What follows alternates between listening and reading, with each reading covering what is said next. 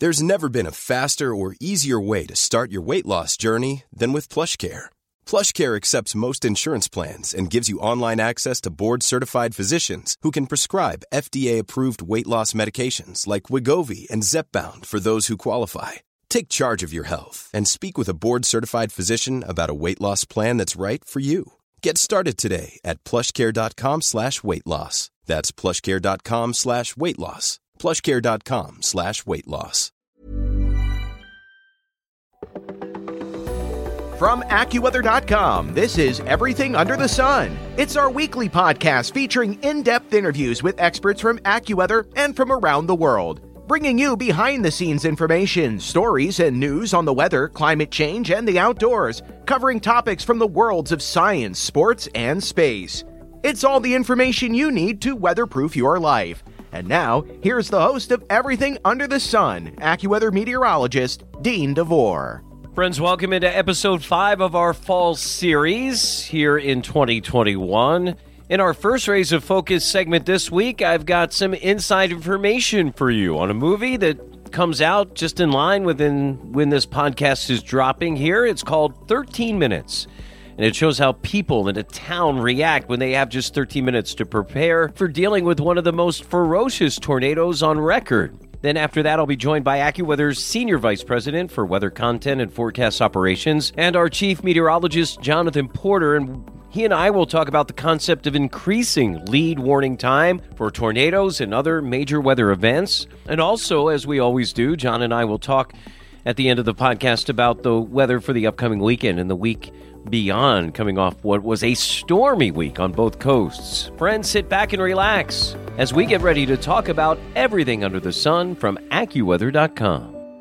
Well, in this day, episode five of our Everything Under the Sun Fall Series podcast drops. It's also the day of the release of the movie 13 Minutes. It's opening in theaters and on premium VOD on this Friday, October 29th. Um, the movie stars Trace Adkins, you know him from uh, country music fame and uh, acting as well. Golden Globe and Emmy nominated actress Thora Birch from The Walking Dead. Uh, Amy Smart, DC's Stargirl, and one of my favorites, Peter Facinelli. You, I loved him in Nurse Jackie. Um, also, Anne Heche, Paz Vega, Will Peltz, Sofia Vassilieva, and a breakout performance from Shaylee Mansfield. Uh, 13 Minutes follows four families in a heartland town as they are tested on a single day when a tornado hits, forcing their paths to cross, and the redefinitions of the meaning of the word survival. Understanding the storm's effect on communities is what drove first time feature director Lindsay Gossling to work with certified storm chaser Travis Farncombe and Lindsay wrote the story. It had great input from Travis, and the reason is that Travis is a certified storm chaser. And we are so glad to be able to welcome Travis Farncombe to talk about 13 minutes here on Everything Under the Sun. Travis, welcome into the program. I'm really excited. Uh, I've gotten a chance to see the movie, and uh, as a meteorologist myself, obviously, um, someone who's charged on giving out information to people and helping them stay safe in these situations. Um, you know, I just came at this thinking that uh, 13 minutes, you know, when you're waiting for something you really want, 13 minutes can seem like an inordinate amount of time to wait for that uh, last thing that is really something that's going to make you happy. But when something is bearing down on you, like the uh, biggest uh, tornado ever, 13 minutes is not a lot of time. And so I think this film does a great job in talking about, you know, some of the challenges that are there in these situations in terms of finding out uh, about us as people in terms of what we are like as people and uh, in these uh, dangerous situations. Travis, I, one of the things uh, I know you pro- help produce, uh, Lindsay Gossling, the the uh, director and writer of the of, of the movie, and and I think because of your storm chasing and which is a big part of your life, help contribute to the ideas of the storm. I want to talk a little bit before we get into the movie itself how how that really uh, contributed to the ideas of of this story and and some of the things to kind of emphasize when you were looking at the movie. Uh, you've been storm chasing uh, 10, 11 years now. Um, you live in Canada, but you spend a lot of the uh, spring and summer months down in the middle of the United States in Tornado Alley. So that's been kind of your wealth of resource and how you tried to help Lindsay and and get this this film written and produced and and get ready for the actors to to step on the sets, right? Yeah, that's absolutely right. So I've spent um, I've spent years and a lot of time down in in Tornado Alley, um, all across kind of the Plain States, and I think that being a storm chaser, you know, the way that it contributed in the kind of conceptualizing of this film was just the fact that so many tornado films are focused on storm chasers mm-hmm. and they are a lot of fun, but they're not real. And so we decided that we wanted to first and foremost make a film that really grounded itself and rooted itself in the communities and the people who live you know in areas where where they're impacted by these types of deadly destructive events and show kind of the real side of a day like this. And so as a storm chaser you're always out there looking for for the beauty and the power of nature, but you're hoping to see it unfolding out over the open plains, over the prairie. And the worst part about being a storm chaser is knowing that from time to time, people are impacted. What's so important about film is that you can tell a story and you can start discussions or participate in discussions and really get people talking and thinking about how they're going to behave, how they're going to act, how they're going to respond and that's really what we were just getting at with uh, with 13 minutes.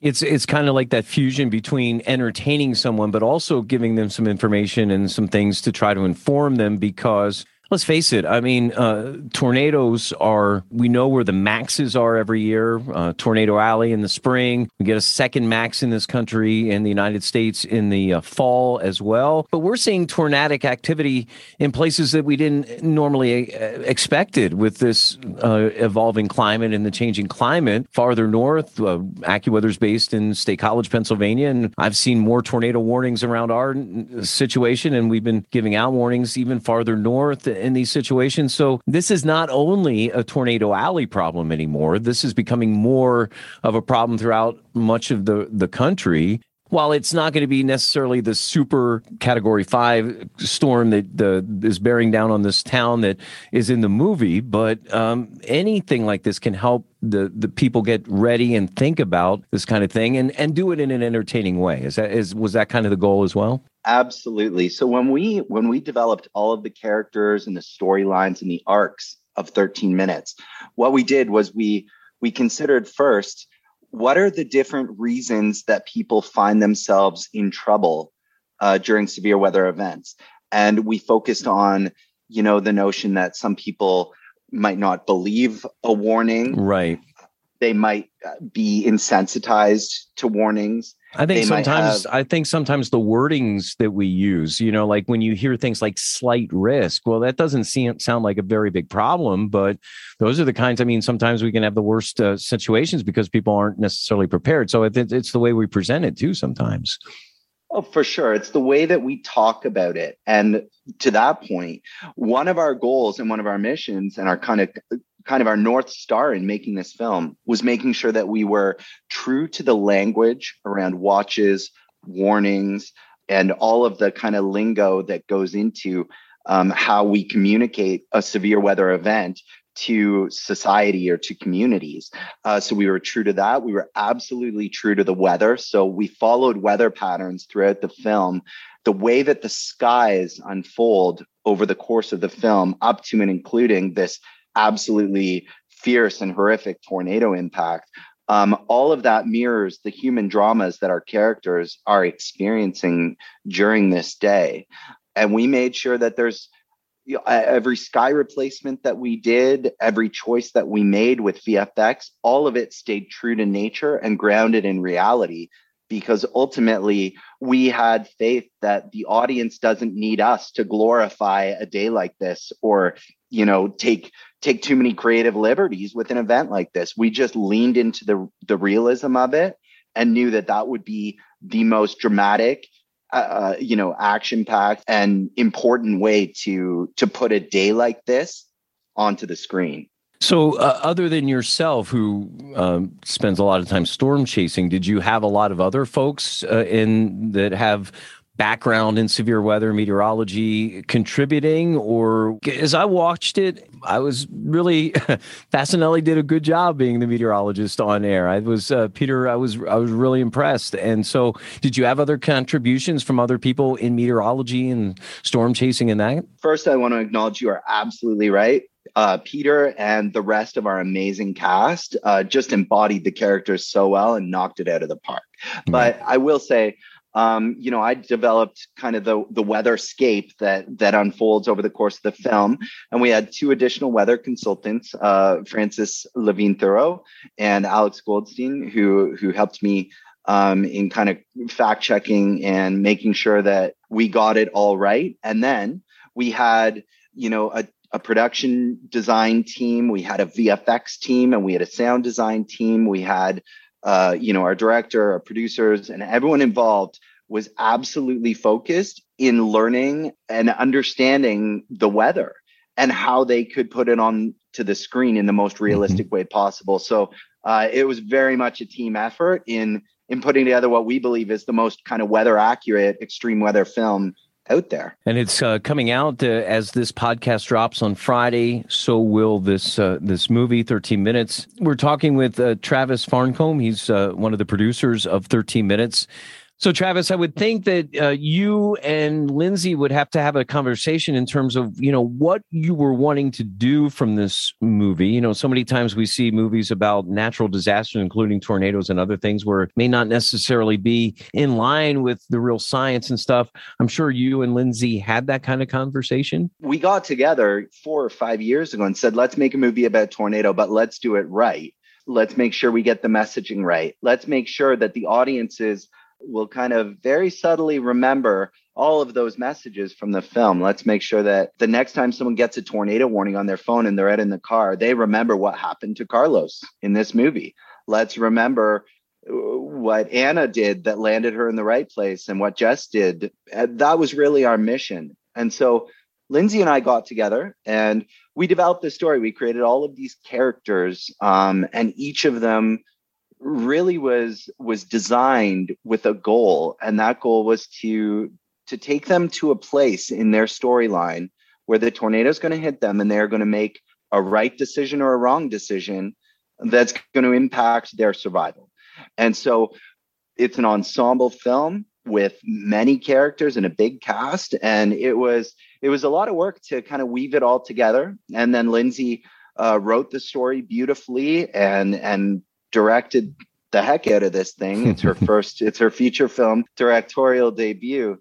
It's just been an amazing process to see it all come together. And it's my hope that the weather community in particular, but you know, everyone really falls in love with the storytelling of the film.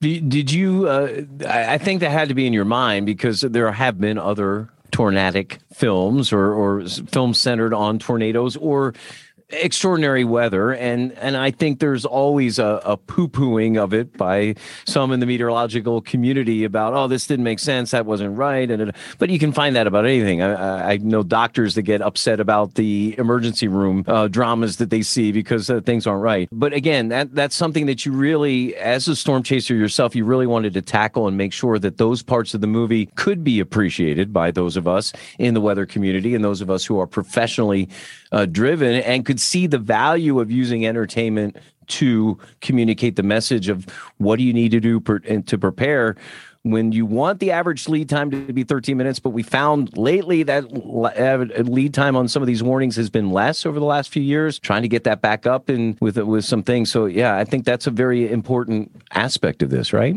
Yeah, I mean, the realism was everything. Um, to me personally, as a storm chaser, as a weather geek, you're right. I didn't want to do a film about the weather and do it the wrong way. Right. And so, you you know, like to your point, there there'd be a backlash from the weather community and and everyone who who has an eye on this stuff if we got it wrong. And thankfully, um, I can say honestly, I don't think we got too much wrong. I, I think that we uh, we really really got that right. And you know, to your point about the that 13 minutes, that's the average. And the film really it's it's about 13 minutes but more so it's it's speaks to the time that we have and what we do with it when we ha- are faced with an extreme weather event you know in a tornado event some people have 13 minutes some people have 20 minutes and some people have 2 minutes it's it's really about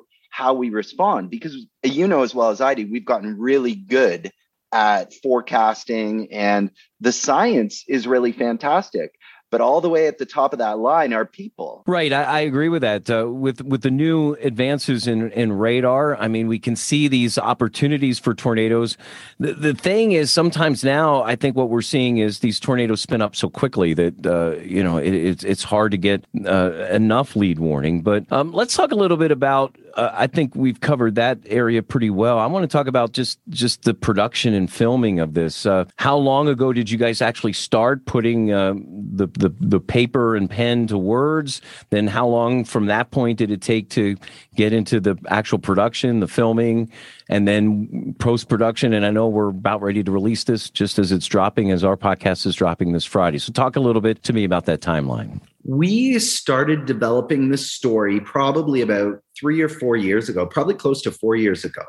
Um, and it takes a lot of time to just kind of develop your characters, develop your plots, and and really think about whether whether you're getting the story right. It took you know months and months of work for Lindsay to to develop the script, and in tandem with that, we were developing you know uh, visual references and all kinds of weather decks for everyone who is going to be working on this to to kind of provide the the manual on how we were going to get this done and get it done right. I guess it would have been about about two years from its inception to the point that we started casting. The casting process for a film like this is an amazing uh, amazing thing to be a part of because it's a big ensemble film. And you know, we landed with Trace Adkins and Andy right. Paz Vega, uh, Thora Birch, this, this, you know, obviously household names, and then some some newer cast members as well. So that was just incredible. And we were so lucky for this. We we filmed on the eve of the pandemic. We wrapped production in December of in December, right before kind of the world right. uh, got got engulfed in in the COVID nineteen. And so we had all of the all of the scenes, all of the filming in the can uh, when the world shut down. What that meant was we spent a lot of the pandemic in post production, which was uh, you know VFX project uh, process, sound sound design, and we were able to participate in in those activities remotely as well as in studio in some cases. Um, which for for a film about tornadoes, uh, it would be very easy to get heavy handed in in this process because you get into a VFX studio and you get to start playing around with you know how you want that piece of debris to impale the wall there and how you want what it is. Is it a stick that flies through there or is it a is it a lamp you know? You get to make all of these cool creative decisions. Right. Um, but at the end of the day you know there were moments where we had to kind of like pull ourselves back Ring give our heads a, a shake bit, and say yeah. we got to make this thing real. And so we we took it and got it completed earlier this year and and here we are ready to uh, to see it come come to life out in the world uh, in a couple days from now is that a, is that a normal turnaround for a movie, or is that a little longer from the initial filming to the actual inception? I mean, uh, in terms of Hollywood, I guess it can run the gamut. You know, they can crank out a film in just a matter of months, or for something that people want to take care of and do a good job on, uh, and through extenuating circumstances, they can lengthen that process. I just don't know, as a meteorologist, if that's a normal time turnaround in terms of a movie. I would say that in this case, the VFX, the visual effects, were such an important component. And for our for our sky replacements, we we replaced most of the skies in the film. So if we had a day when we had like you know dull gray strato right, right, right. or whatever, right, right, we had to throw in blue skies because you and I both know we need to build some instability here. Yes, we do. So we, so we did all of these sky replacements, and then work to uh, work to to get the um, the tornado uh, impact scenes right, which were a combination of real footage and augmented VFX. I think that any film that has uh, a high degree of visual effects, the the process is going to be extended simply because so much work has to be done after production and after the edit. It's not brought to life until the teams can go in and and add all of that on top of of what's been shot when you uh, at the end of the day when folks uh, take in this movie in as we said uh, i think there's some goals here. Obviously it's to entertain but also to inform. What are some of the key messages that you and lindsay and everyone want folks to take away from this movie as we move forward after seeing it? I think it's great if people uh, realize that their decisions their actions their planning their awareness uh, and their preparation all of those things will make or break survival if if they're faced with an extreme weather event like this. And then i would say the bigger message of the film is is that it's all about survival. It's about how we survive as communities and how we survive together. And in 13 minutes yes it's it's an action packed drama, you know, thriller with a wild ride and a tornado scene that's that's graphic and and epic. But it's also just about how how our characters come together to to get through it. Because when we have an event like this that comes and kind of levels the playing field, you see people come come together. And I think that's something people will really relate to right now because we've all come through mm. a pandemic We've all had something enter our lives, take over, change everything for us, and and disrupt the world as we know it. And now it's up to all of us to figure out how we uh, how we rebuild and and move forward from that. And on top of that, we're we're going through extreme weather events, uh, flooding, downpours, uh, hurricanes up the East Coast, fires, and all that kind of stuff out west. Um, and we're starting to see some severe weather outbreaks here over the last month or so, as some of that warm air continues to move northward. Um, going back and forth from Canada to the to the plains of the United States, is that going to continue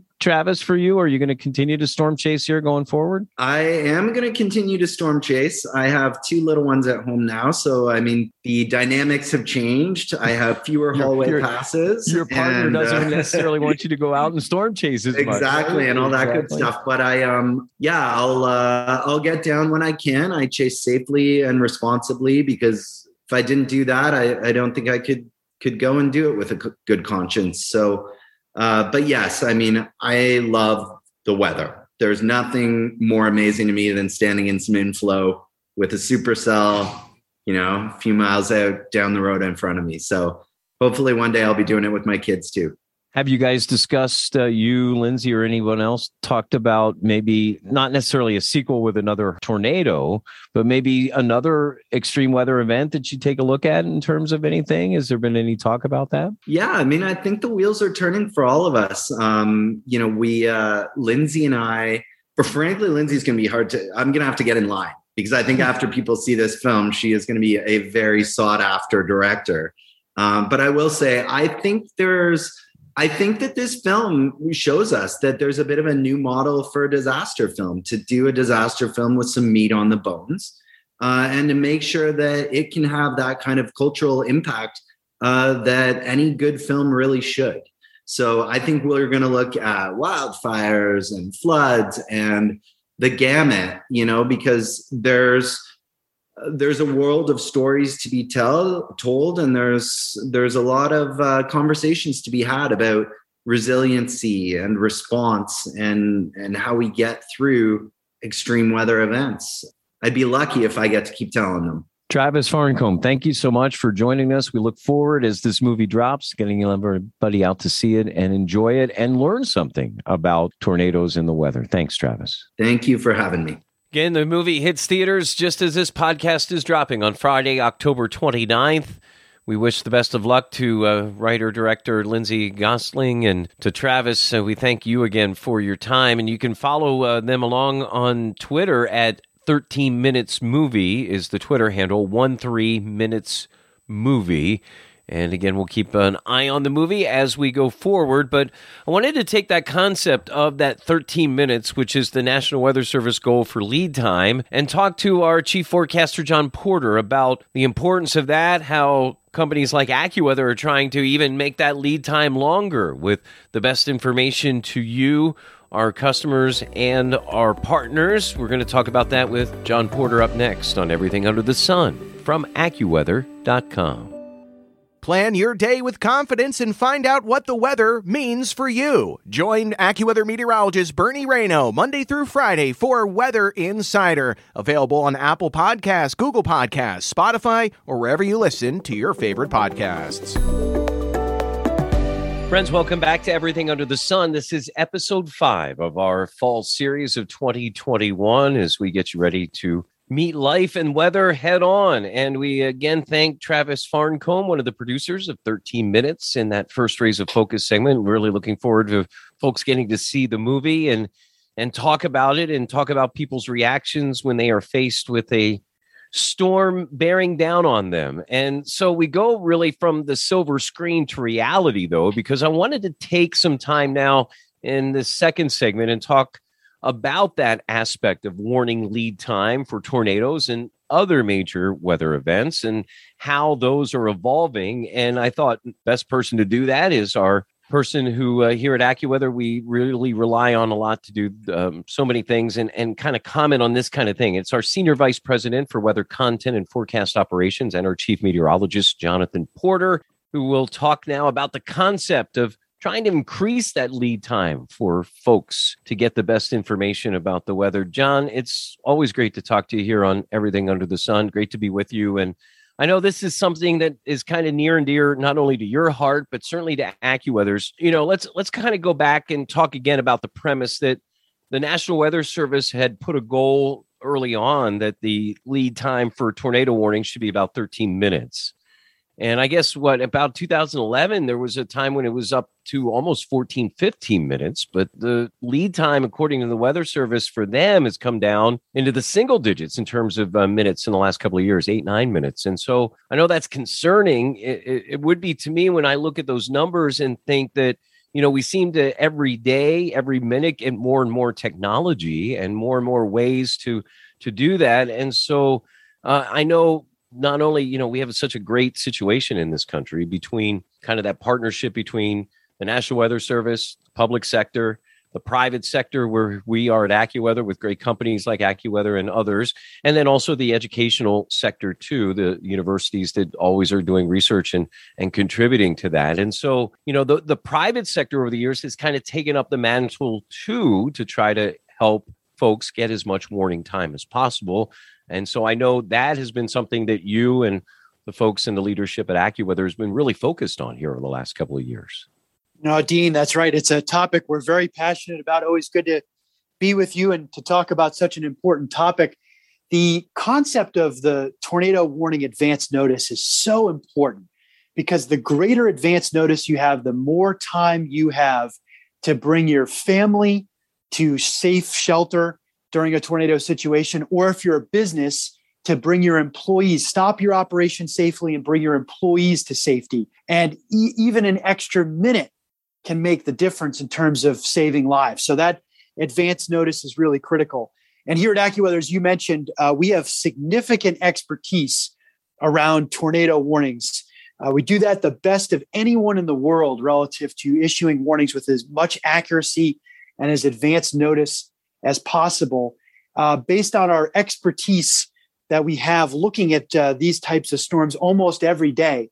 It's interesting. Um, our severe weather center in Wichita, Kansas, where we do many of those those tornado warnings for specific business customers, and also now through the AccuWeather app as well. And we'll talk a little bit about that later. That team is looking at tornado situations almost every single day, right? And looking at all of. We have a very sophisticated uh, software uh, platform that we've developed internally called SmartWarn that brings in all this real time weather data, including the highest resolution radar data available. It's almost like taking an MRI of the storm. And in so many situations, we find that our expert meteorologists are able to provide the double the advance notice of other sources related to tornadoes, and also uh, many times issuing a tornado warning when there's no other warning provided. So take that uh, very strong unusually strong tornado in Bensalem, Pennsylvania earlier this summer, which was the strongest tornado in Pennsylvania since 2004, a big deal. There was not a warning from any other source until that tornado was on the ground producing damage for, for three minutes at that point by the time there was a warning available. AccuWeather had sent a warning to business customers in that area 24 minutes in advance, and they had, were able to activate their safety procedures, that using the expertise that we've built over the years. So the next step then, because if we're sending that out to uh, folks that are are paying us for that warning in that situation, uh, where do we go from that to try to help the public as well? Now I know I have my AccuWeather app, and certainly I get the National Weather Service warnings and advisories on that, but I also notice that I get things specific from AccuWeather on my app in terms of a, a, a storm that needs watched or those kinds of things. Is that going to be something now that we see more and more of from AccuWeather? Is to get that kind of information more to the public, and how are we going to do that? Yeah, that's great. Great point. There's two actual aspects there. First, as far as the government alerts that we send through our our app, AccuWeather is that's an area we've really invested in getting those alerts as quickly and as accurately as possible to everyone who uses our app and our products. We deliver warnings faster than any other source through the AccuWeather app. And that's why it's so important. I always stress to people that, you know, the AccuWeather app is such a popular tool that that uh, that people are using all over the world. But always make sure you've gone into these settings and turned on push notifications. Yes. So we can get you those warnings. People have told us, Dean, and we love to hear this. It's it's the reason we're here to do what we do. They've told us that those warnings in the middle of the night have saved their life because they were notified about a tornado through AccuWeather. And that uh, nothing makes us happier than saving lives in, in that way. And one of many ways we do that. So that's aspect number one. Aspect number two is a new product that we're launching. And we're so excited about this. It's called AccuWeather Alerts. And it takes and extends, complements and extends the value of government alerts by enabling us to send warnings for situations that AccuWeather expert meteorologists, just like I just detailed, detect a hazardous weather situation and there's not yet a government warning in effect. And so when that's the case, we can issue that to uh, to our users through the AccuWeather Alerts uh, product, and and uh, provide additional information, additional advance notice when we can, and additional accuracy around uh, those types of tornado high wind, flash flood situations. We're launching that product right now. It's already available in many markets across the country with T Mobile, our launch partner with that service. And, and T Mobile customers can sign up for that free service by going into the T Mobile Tuesdays app and selecting AccuWeather alerts. And then you'll get the benefit of being able to unlock that new capability, something that we're going to be rolling out more broadly in the future. So we're really excited about that as yet another way to provide a great insight for people to help save lives and, and keep them better informed in all kinds of dangerous weather. I've been noticing a obviously an increase in the amounts of tornado warnings. It seems to me that we're better adept now with our radar uh, advancements and uh, are are able to track weather, see it in the satellite, see it in all levels in a much better. Like you said, we have that situation where we can go in and almost MRI a storm with the radar and, and kind of look at it. We're seeing those situations that we may have missed before, John, which are straight line wind situations that have enough uh, cyclonic curvature that at the last minute they kind of just wrap up in a tornado. They may last very briefly. They're tornadic at that point. I think in the past we were missing a lot of that, right? Do, do, do you agree with that as, as someone? Oh yeah, that's over the years. Oh yeah, that's definitely the case. I remember you and I were were working one of those situations just a couple of uh, couple of maybe a month or two ago up in eastern up Massachusetts, in England, right? Yeah, right. Mm-hmm. And you you and I were talking about how uh, how these uh, storms were quickly developing rotation on those uh, lines of thunderstorms. And I think in the past the radar technology was just wasn't there to detect it. Today uh, it is, and it's all those tools that we've built in order to be able to use that that data to be able to detect those tornadoes that even maybe five years ago weren't detected. So the challenge from a detection perspective oftentimes is not on the big ones. They're not on the ones that end up being EF2, right. EF3 or stronger right. storms. They're right, right. On- those those those come to the picture very quickly and and usually have much better signatures. Right? I think it's the Yeah, little it's the- EF zeros, EF ones that uh, we sometimes uh, in the past may have missed, and and and I guess to me that it can be a catch twenty two because I'm I'm seeing and hearing more warnings. I always get that uh, kind of reaction from some people. It's like, oh, you guys keep putting out these warnings. I never see a tornado. You know what? And and so it's you don't want to cry wolf to people, but I always say to people, I'd rather have the information and then it not happen than not have the information and it happen. I think that's a very important point, and that's one of the reasons I don't particularly love that we have a classification system that is a EF zero because Right. it tells. I think sometimes people go, "Oh, I don't have to worry about that." Those you have to worry about. Those are dangerous situations, and uh, 80 mile per hour swirling winds can do damage to homes and to businesses, and it can cause uh, injuries and deaths. And that's why anytime when you get a tornado warning, don't think twice about don't wait to see oh i got to see something unusual. I have to hear something unusual. Take action upon that. And that's the other reason dean i think it ties back to the accuweather app. We provide a very specific capability in the app to intersect the warning areas that we know about with where you're located. So we send you that warning if you need to know about it. But if it's in another part of the county that's way away from you and it's not heading in your direction we don't send it to you because again it gets back to that point we don't we don't want people to we want people to understand that when you get a warning it's relevant to your location and that's the time to act Right. Um, now, always be knowing too that if you're moving around, but that's the neat thing about the AccuWeather app. If you have your current location set to the notifications, if you move into an area that, say, 20 minutes before you were in an area that wasn't in one of those warnings, and you go into an area that has those warnings, you will get the notification. So the app smartly knows where you are.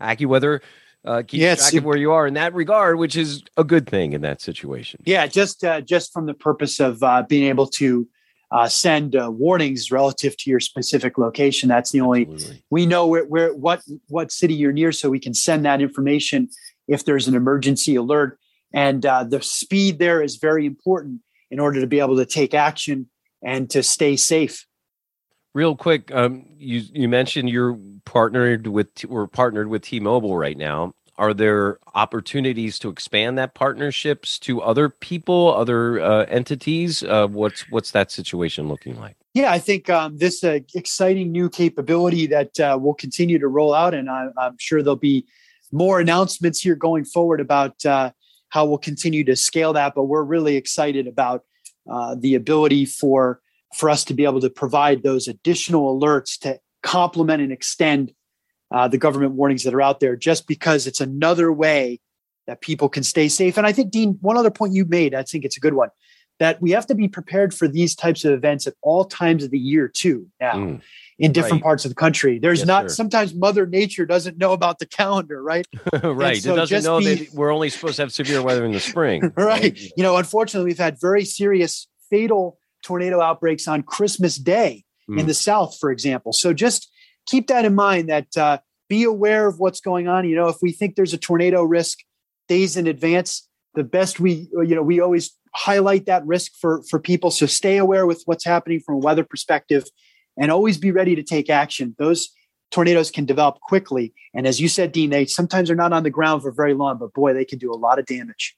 Well, speaking of, it's uh, always a pleasure for me to to then take some moments to talk to uh, John about the weather and and kind of look together at this upcoming weekend and the week beyond. And what a week coming off of Oh, uh, storm yeah. after storm out west. Some of that energy coming east with a cutoff low that uh, merged with a system off the southeast coast and created a storm that's going to go down in history. Kind of, you know, when you look at it, John, uh, that nor'easter ended up being more of a even a hybrid storm. I know there was some talk about whether or not its designation could become extra tropical or even tropical at some point, but you know, here we sit, and I still see that cyclonic flow in the eastern, uh, in the Atlantic. I mean, monster storm, amazing problems in uh, in somewhat of a localized area. I mean, it was right along the south shore of New England and, and Massachusetts, through back through and down along the south coast and the and the Cape and the islands. Uh, I've got some friends and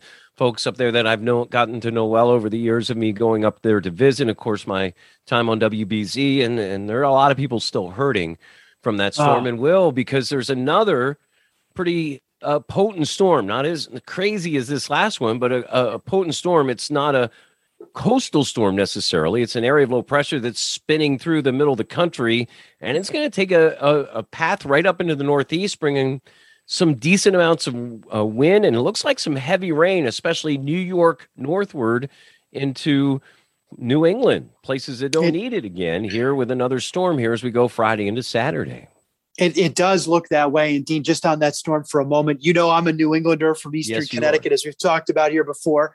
And as I've said many times, we, we deal with big storms in New England. We, we know how to deal with this, but this one was impressive. This one was a historic storm um, that I think, you know, there's a lot of aspects. It was a different meteorological situation than the 1991 unnamed hurricane, uh, the perfect storm as many people know it as. But right. there were aspects of that storm that uh, we just had that reminded me of that. That is a strong ocean storm pinwheeling back in to the coast, which is an unusual, very unusual uh, direction for storms to approach southern New England. And then the impacts, the wind impacts, I think, were more significant than the 1991 storm in southeastern New England. The coastal flooding was not because this one kept moving Right. Right. And it's partly yep. this storm that we're dealing with this weekend that operated as the kicker to keep this moving. Otherwise, it would have been even more of a problem from a coastal flooding perspective. But it was a big deal, and people are going to be cleaning up for a long time. And that's why any extra rain and wind is a problem. It's not going to be to the level of what we had this week, but it still can come down heavy for a time. And the wind is going to be active here as we make our way through the day on Saturday. So it's more problems in a place that needs a little bit of a break to help with the cleanup, which will be going on for weeks. Yeah. Um, the other thing that I thought too was again, it's one of those situations where um, you know we had the real high wind gusts overnight, early hours of Wednesday morning, but then the wind just kept going and going. And it, what I was trying to say on BZ, you know, if somebody keeps pushing you for an hour, two hours, three hours, at certain point you're going to get tired. I think, uh, you know, with that relentless wind in some of those places for 10, 12, 14 hours, that was steady at 20, 30 with gusts 40 to 50 at times. I mean, it was just inevitable that we would continue to see um, trees and limbs and power outages, and they were still getting it this uh, on Thursday morning when we woke up with some stout wind off the south uh, along the south shore and the south coast and the Cape there. So yeah, I, I know I'm concerned about folks. I think gusts, uh, I think 30 to 40 are probably in line yep. of what uh, the, yep. the the New England coast will see with this storm. Probably the peak of that on Friday morning, but there could be some real heavy rain uh, again, maybe in some places get more rain than they did from this big storm that we just dealt with. Um, just a couple of other highlights too. I think uh, one nice thing is the folks out west who were deluged with storms over the weekend, early part of this past week, are getting a break. Some nice weather there. Very mild, very dry. Phoenix to Houston. St. Louis is a place that uh, is going to start chilly, kind of ease out into some nice mm. weather for the end of the weekend. Uh, uh, Chicago too, although there's a chilly breeze, a very deep dip in the jet stream. If you look at the jet all the way down to the Gulf Coast, around uh, parts of Florida here, one of the deeper dips we've seen so far this summer. Now, it's not translating into a ton of cold air just because the way the atmosphere is located, but we're starting to see these ideas that it won't be too long till we flip into some of these really chilly, colder temperatures soon. Yeah, that's right. And I think too, um, there will be another system that approaches uh, Northern California coastline as we head through uh, Sunday and uh, especially later into Monday. It looks like it will not be sort of petering out as it heads to the east, so not as strong, certainly, as what we've been dealing with. But that'll be an interesting pattern to watch there, Dean, because we shaved off uh, a bit of the most extreme drought across Northern California, especially uh, with uh, the series of storms last week and into this week.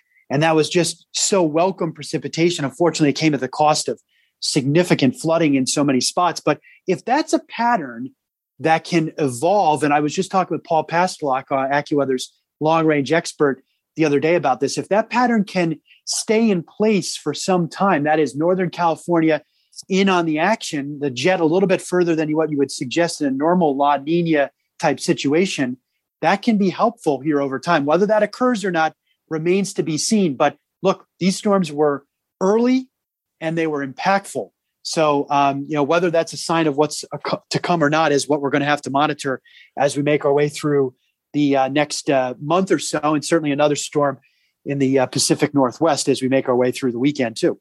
You know, and Paul and his team were warning about uh, these uh, early season nor'easter potential along the East Coast. This one popped up a little bit earlier than even I was thinking. And it kind of, you know, in some ways, the models waited a while to pick up on it. It was, uh, I think I went uh, left at work on Friday and really wasn't even that thinking about that that much. And then all of a sudden, through Saturday and Sunday, uh, the forecast wrapped up to uh, the, this prolific storm, and and I think that's the case where we're going to begin here over the next month or so. And so I think for those who live, especially on either coast right now, probably want to just kind of every day take a fresh look at the weather like we do here at AccuWeather.com. We'll get you the latest information.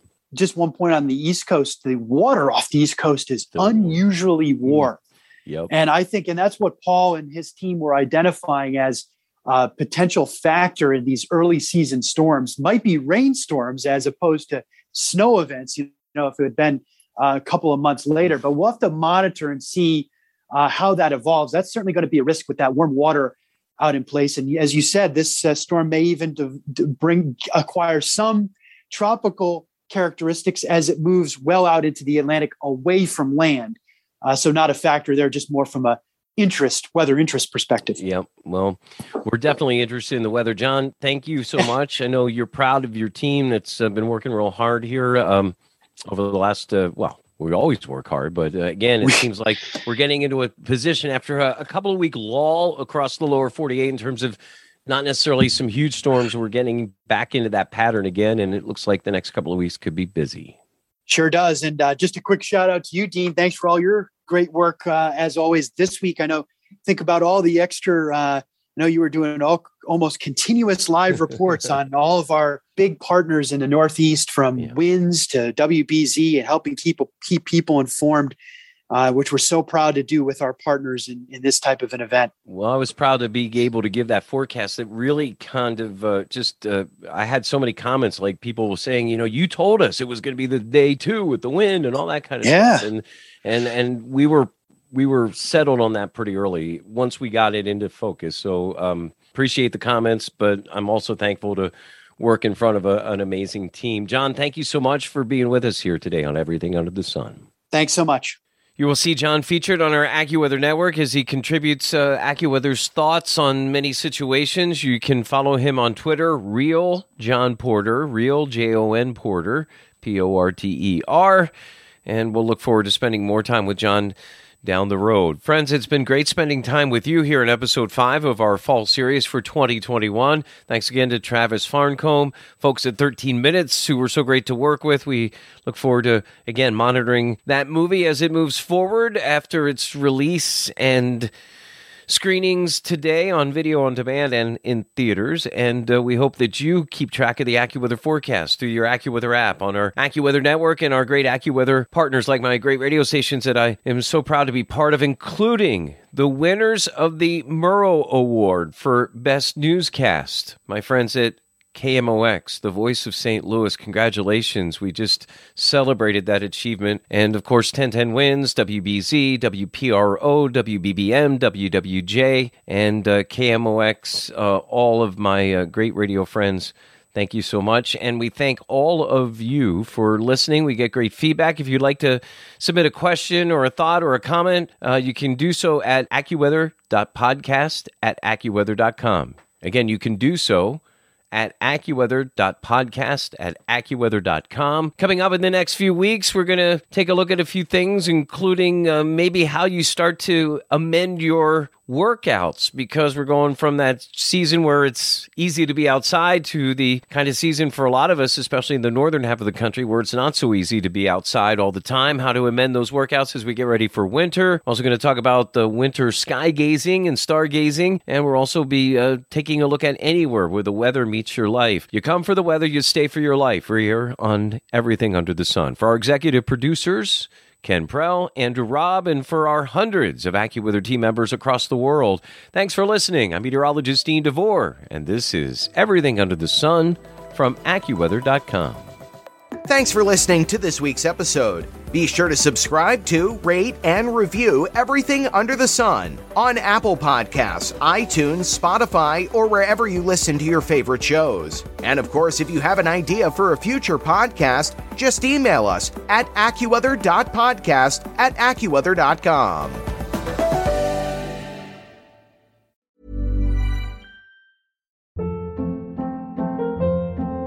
Hold up. What was that? Boring. No flavor. That was as bad as those leftovers you ate all week. Keke Palmer here, and it's time to say hello to something fresh and guilt-free. Hello Fresh. Jazz up dinner with pecan-crusted chicken or garlic butter shrimp scampi. Now that's music to my mouth. Hello Fresh. Let's get this dinner party started. Discover all the delicious possibilities at hellofresh.com.